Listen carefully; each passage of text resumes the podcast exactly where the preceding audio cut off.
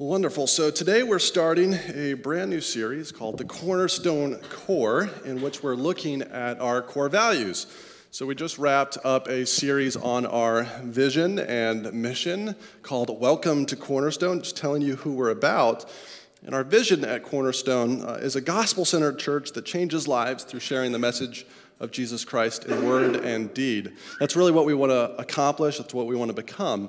Uh, and how we do that is our mission, which is to make, mature, and multiply followers of Jesus. But our core values are really our DNA. They're kind of the everyday things that we want to be marked by. Uh, we want to experience them every time we gather, every time that uh, we do ministry together. And so we're looking at one of our core values. We have six. They're not in, arranged in any sort of specific order. Uh, but this week we're looking at community, which is a great week to look at community uh, because of the Lord's table.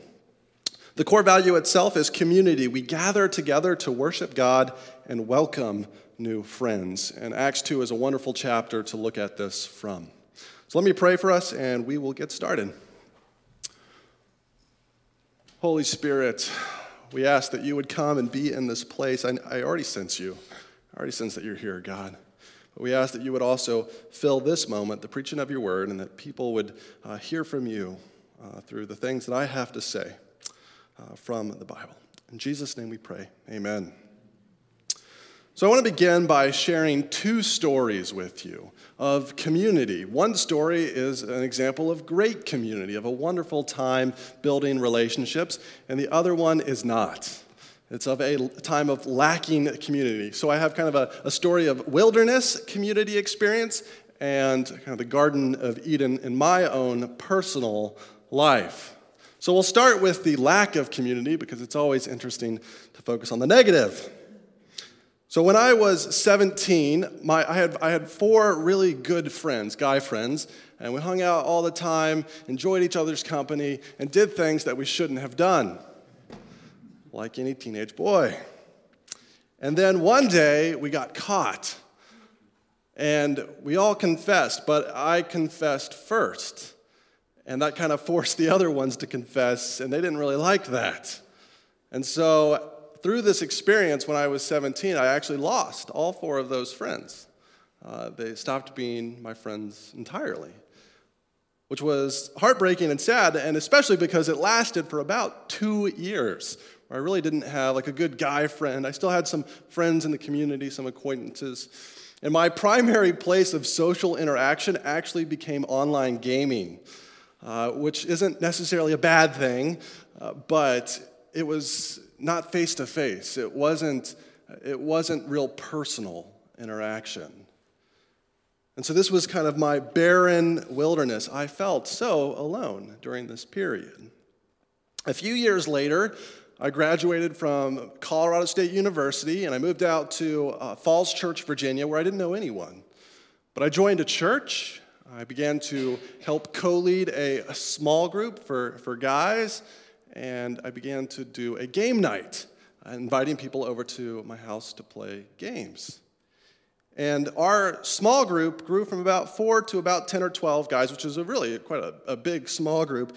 And our game night group grew from roughly four to about 65. Uh, so it went really well. And the numbers are always nice, but what, what was really kind of important to me uh, was as I left that community to go to seminary, they threw me a party, a going away party. Uh, in this period of my life, I had a mustache, and they made me play pin the mustache to my own face. So, you know, someone loves you when they make you do that. So these were kind of my two periods of dryness and then a fullness, of experiencing rich community and not really experiencing community or relationships at all. So, my question to you is where are you? Which one of these stories is your story right now? Are you in the barren wilderness where you really don't have very many good friends, where you don't have filling and, and kind of strong relationships? Are you looking for that? Or maybe, maybe you're in a period in your life where you're saying, I have good community and I'm experiencing strong and lasting relationships. Either way, no matter where you're at, we can always experience more community rich community. It doesn't have to be just Facebook community or Snapchat or whatever it is these days. You can experience community right here at church. Acts 2 42 through 47 tells us that God gives us the church as a place that we can make relationships, that we can build long lasting friendships, that we can build real community, so that none of us have to walk through the wilderness of loneliness. So, how do we as a church begin to cultivate this community? And if you're new to this church, this is your first time, or you're getting connected, you're coming back, how can you take part in this community? What does the Bible tell us about how we begin to form something solid, something real? Well, Christian community begins by loving God. This is our starting point for how to build community. It's not necessarily focusing on each other first, it's actually focusing on God. Acts 2, verse 42 and 43 say, They devoted themselves to the apostles' teaching and to the fellowship, to the breaking of bread and to prayer. Everyone was filled with awe at the many wonders and signs performed by the apostles. So we love God three ways in this passage through teaching through uh, prayer, and through worship. These are three ways that we focus our attention on God and show Him that we love Him. So we love God through teaching. What exactly do we teach? Well, at Cornerstone and, and at, at many, many churches all around the world, we teach Christ. And that's what we see reflected in this passage with the, with the early believers. They were teaching Christ. It says, and they devoted themselves to the apostles' teaching. Now, if you were to read, uh, context is always key in the Bible. If you were to read the passage right before ours, kind of the, the first part of chapter 2, you would see an example of the apostles' teaching. Uh, the apostle Peter was one who followed Jesus through his life. He was a disciple of Jesus, he learned directly from Jesus. And here in Acts chapter 2, he preaches a message about Jesus. And he, and, he, and he goes back to the Old Testament books of Joel and the Old Testament book of Psalm, uh, Psalms, and he, and he points to places in these books where it's, it's pointing all to Jesus. It's all pointing forward to Christ. And what it was the message that Peter preached, he preached this message. He preached that Jesus came doing wonders and signs, but people rejected him. People didn't believe. Instead, wicked men put this Jesus on a cross. They, they crucified him, but God raised him from the dead. Now, Jesus rose from the dead and is seated at the right hand of the Father in heaven. Jesus is alive, he's reigning, he's in charge of everything.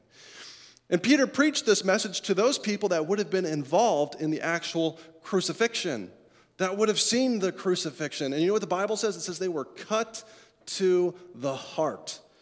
They were cut to the heart and they asked Peter, What shall we do? And he says, Repent, confess. Jesus gives you forgiveness. Just turn to him and say, Lord, we blew it and we put our faith in that risen Lord. We put our faith in Jesus. And amazingly, about 3,000 do. 3,000 people decided to follow Christ, became believers. Now, the people ignored the wonders and the signs that Jesus performed, but for some reason, the Holy Spirit opened their hearts so that they paid attention to Peter's signs and wonders. We see that in verse 43.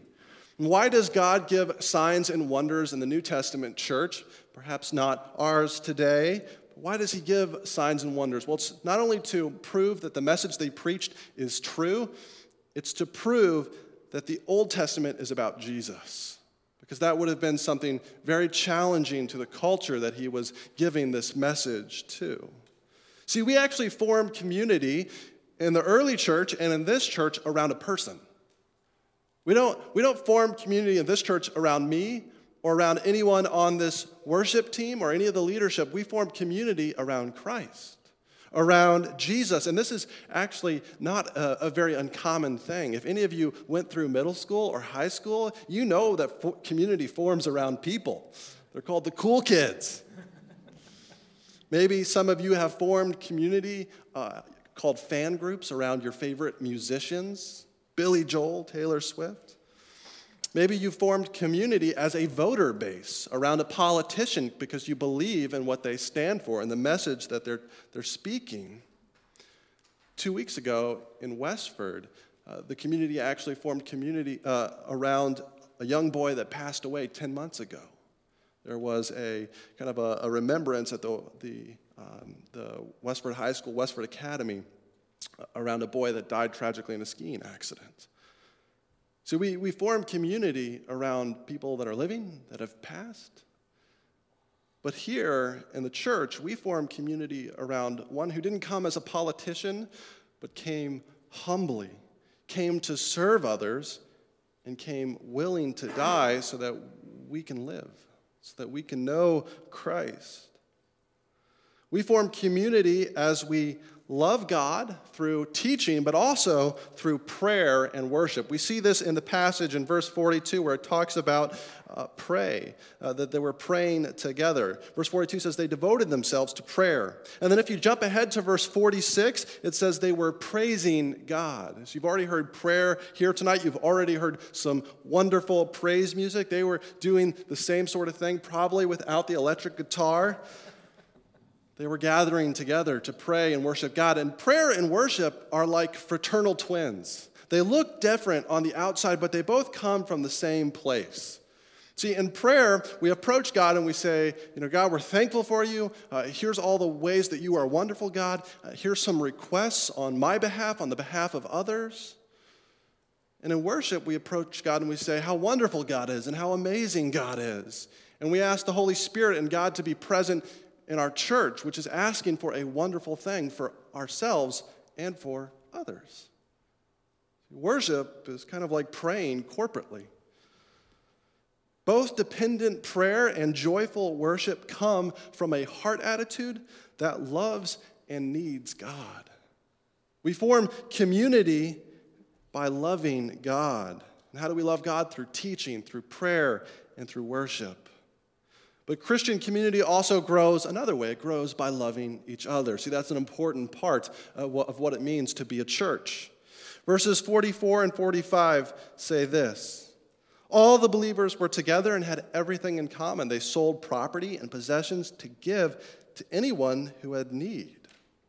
See, Christian community grows by loving one another, by loving each other. Now, our passage talks about loving each other uh, three ways through fellowship, through food, and through giving. Now, we love each other through fellowship. Looking at verse 42.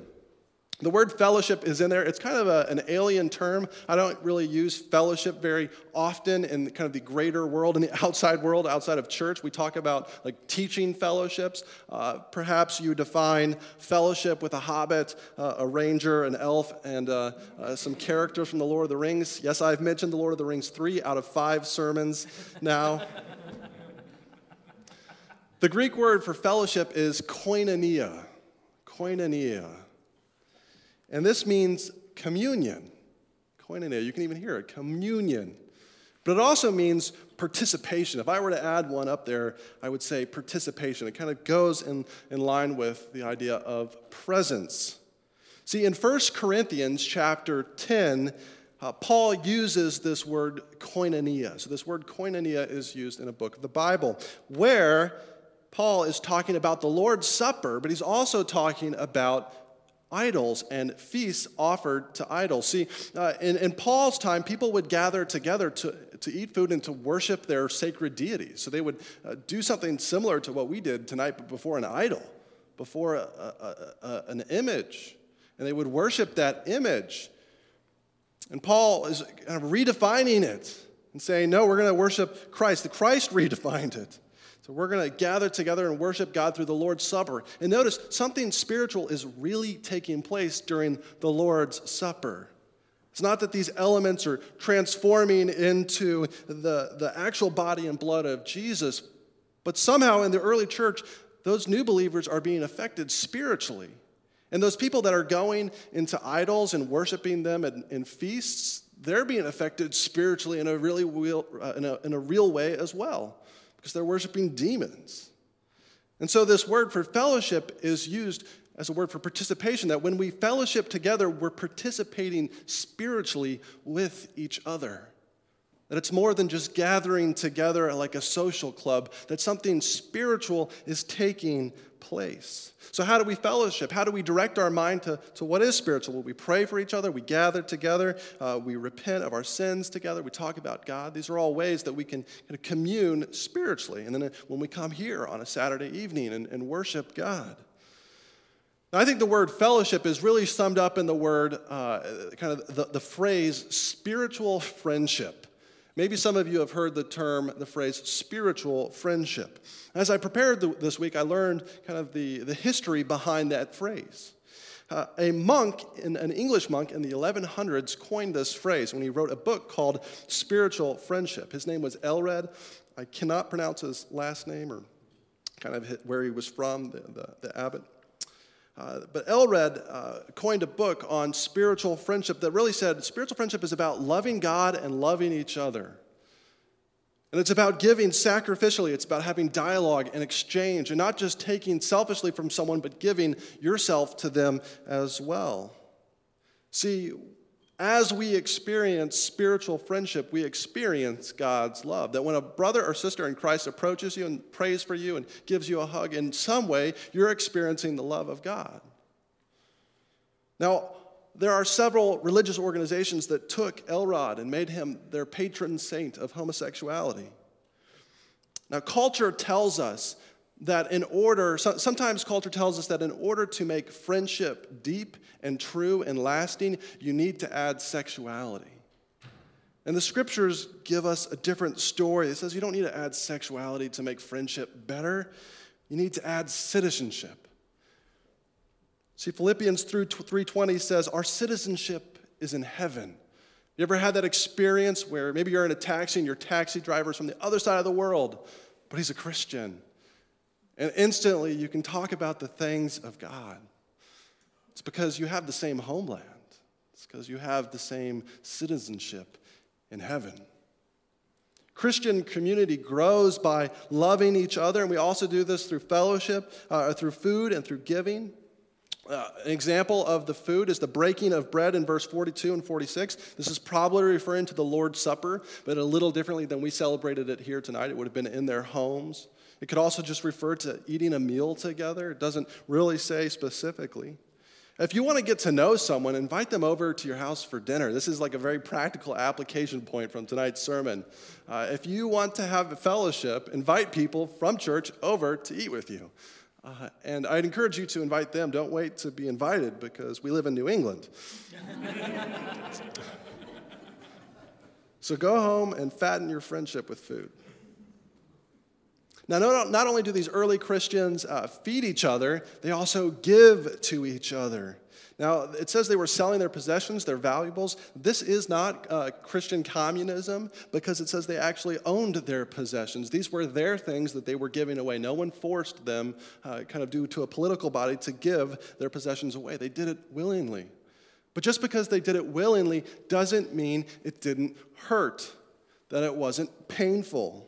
And see, this really gets down to what the heart of Christian community is. See, the core of Christian community is costly love.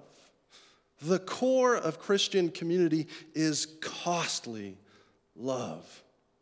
46 and 47 tell us this. Every day they continued to meet together in the temple courts.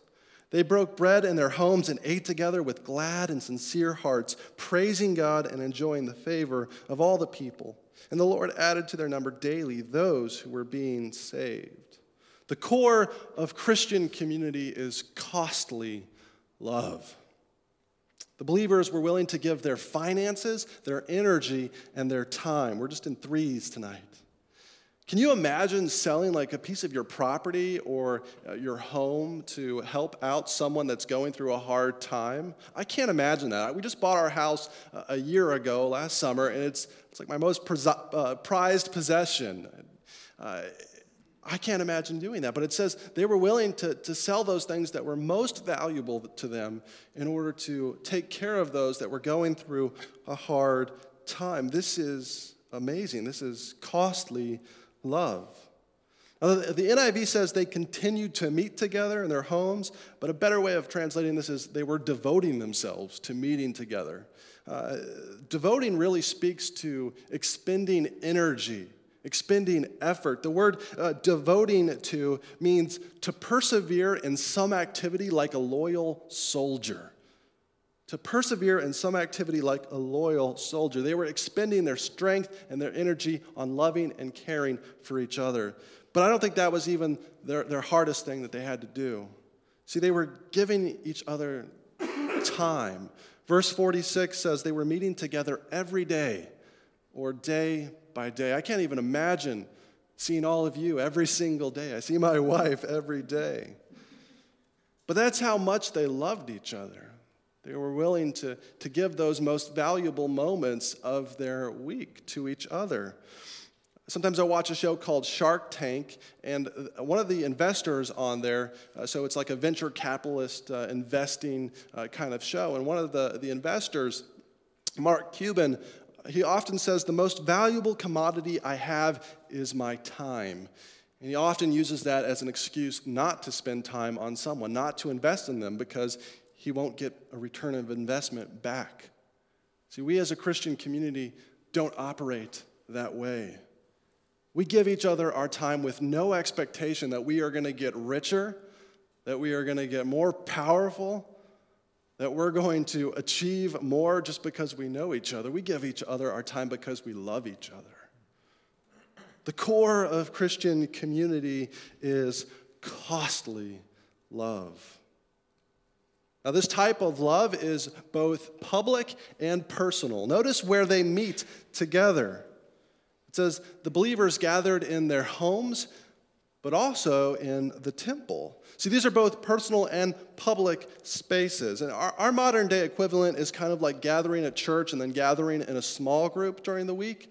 Uh, but that's not a, a straight one to one equivalent because their temple was more than just like uh, a place for worshiping God. See, it was kind of the political, religious, economic center of the city. In the outer court, uh, they would they had a market where they would sell things, and, and Gentiles could come in and and and, and barter. And that's what Jesus uh, kind of threw out uh, when he went and cleansed the temple. So they were meeting in a public place and worshiping God. They were preaching the gospel. Their, their church services had this kind of heavy emphasis on evangelism because there were people there that didn't believe. If, if we were to do that as a church, we would have to meet uh, up at the town hall one week, maybe on the town center, the common, another week. We'd have to go and uh, set up our worship uh, band in the middle of Market Basket. I don't see us doing that anytime soon, but that's kind of what we would have to do. And this cost them. Our, our passage does say that they had favor with everyone. This means they had favor with a great deal of people, but not necessarily with like all the religious and uh, political leaders, because the, the early Christian church suffered for Jesus. And one of the reasons that they were selling their property and their possessions is because that the early church in Jerusalem was destitute because the culture was persecuting them, was denying them basic, uh, you know, bartering and things like that. They were, they were hurting them financially.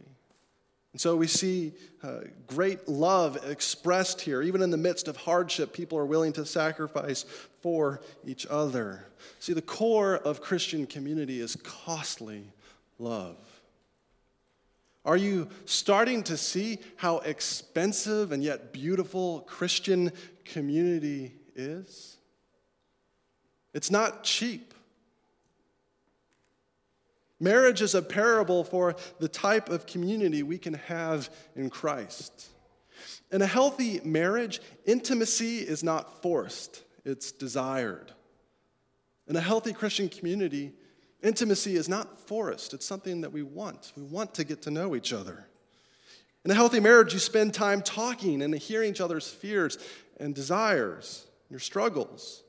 We want to do that same thing here in this community.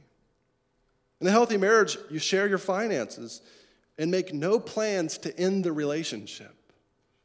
In a healthy Christian community, you sacrifice for those you care about. One of the reasons we give tithes and offerings is a way not only of providing for the church, but it's a way of providing for each other, for this community. In a healthy marriage, you think of ways to surprise and care for your partner, your spouse. And in a healthy Christian community, we should be looking for ways to encourage one another as well. In a healthy Christian marriage, you know that your husband or your wife will care for you no matter the cost. And that's what we seek as a Christian community. The core of Christian community is costly love. So, why should we give up so much for each other? Why should we give away our time and our energy and our strength and our finances and our reputation? Well, it's because Christ is the greatest example of giving up everything for us. The Bible teaches us that God is a Trinity. So that's kind of a, a big theological word, Trinity, that we believe in a triune God. That means one God in three persons, blessed Trinity. Uh, and, and what the Trinity tells us is that so there's God the Father, God the Son, God the Holy Spirit. They each have their own mind, their own will. They love each other, they care for each other but they do so at a level that we don't understand because they have loved and cared for each other. God has, uh, the Father has loved the Son and cared for him for all eternity, all eternity past. So you're thinking, you know, four billion years? Go even farther. Trillion years, keep going because God has loved Christ, the Father has loved the Son forever perfectly, never once hindered by sin. We don't understand what that's like because all of our relationships are hurt by sin. And the Holy Spirit mediates that love. You know what Jesus did at the cross? That relationship that had been perfect forever was broken. Think about that for a moment. Jesus had a perfect relationship with his Father, and he experienced a broken relationship so that you and I don't have to. See, at the cross, Jesus addressed his Father in a new way. When all of our sin was piled upon Christ, was stacked up on him, the Father looked at Jesus and hated him. I don't know what's more painful. I know what is more painful when you have someone that loves you and cares about you and they turn their back on you. Jesus at the cross Throughout all of his ministry, he had addressed the Father as my Father, my Father. And at the cross, for the very first time and the last time, Jesus addressed God as my God, my God, because he no longer had that loving relationship with the Father. Jesus experienced the hatred of the Father. He had only known pure and holy love, and he experienced hatred so that you and I never have to. See, this is the gospel. This is the good news that if you put your faith in Christ Jesus, you don't have to experience the hatred of the Father because Jesus experienced it on your behalf. That he went to the cross so that you can have a perfect relationship with God. So that, that, that relationship that Jesus knew and loved for all eternity past can become yours for all eternity going forward so that we can participate, so we can have community, so that we can have koinonia fellowship with God. Now you can know without a doubt that God loves you and that He cares for you. Christ's death makes it possible for you to experience eternal community with God. So the question is are you living in the community Christ has purchased for you? Maybe you don't know Christ yet. Maybe you haven't put your faith in him. I invite you, begin to know that relationship with the Father today. Begin to know that peace that only uh, a sin free relationship with God can provide. Are you living in community, in in, the, in the everlasting community Christ has won for you? Or are you living as if you don't have a perfect relationship with the Father? See, we live in the community that Christ has purchased for us when we approach God with joy and not with regret. We live in the community Christ has purchased for us when we know God loves and cares for us. We live in the community that Christ has purchased for us when we form spiritual friendships with other believers, even when it puts us at emotional risk. We live in the community Christ has purchased for us when we don't separate ourselves from Christian community. We live in the community Christ has purchased for us when we care for our brothers and sisters in Christ, even when it hurts. The core of Christian community is costly love. Now, Luke ends our passage, verse 47, by writing, And the Lord added to their number daily those who were being saved. See, loving each other is important. It's important to have an attitude that cares for each other. I think God honors an attitude of loving and caring community. We can't force church growth. Uh, notice these early believers didn't focus on, uh, on church growth, on growing their numbers. They focused on loving God and loving each other's, and God honored that. And Luke holds this church up as an example to us, but he does not tell us it was a perfect church. Take great comfort in that because as you and I love each other and as we care for each other, we are going to blow it. We are going to hurt each, each other. I've already done it so many times. But Christ paid for all of our sins on the cross. He has made possible a perfect relationship with the Father and a really good relationship with each other this side of eternity. The core of Christian community is costly love. Let's pray. Father God, thank you for sending your Son to die so that we can experience grace, so that we can experience your love just like Jesus experiences your love. you bless our offering as we give to you and as we give to each other? In Jesus' name, amen.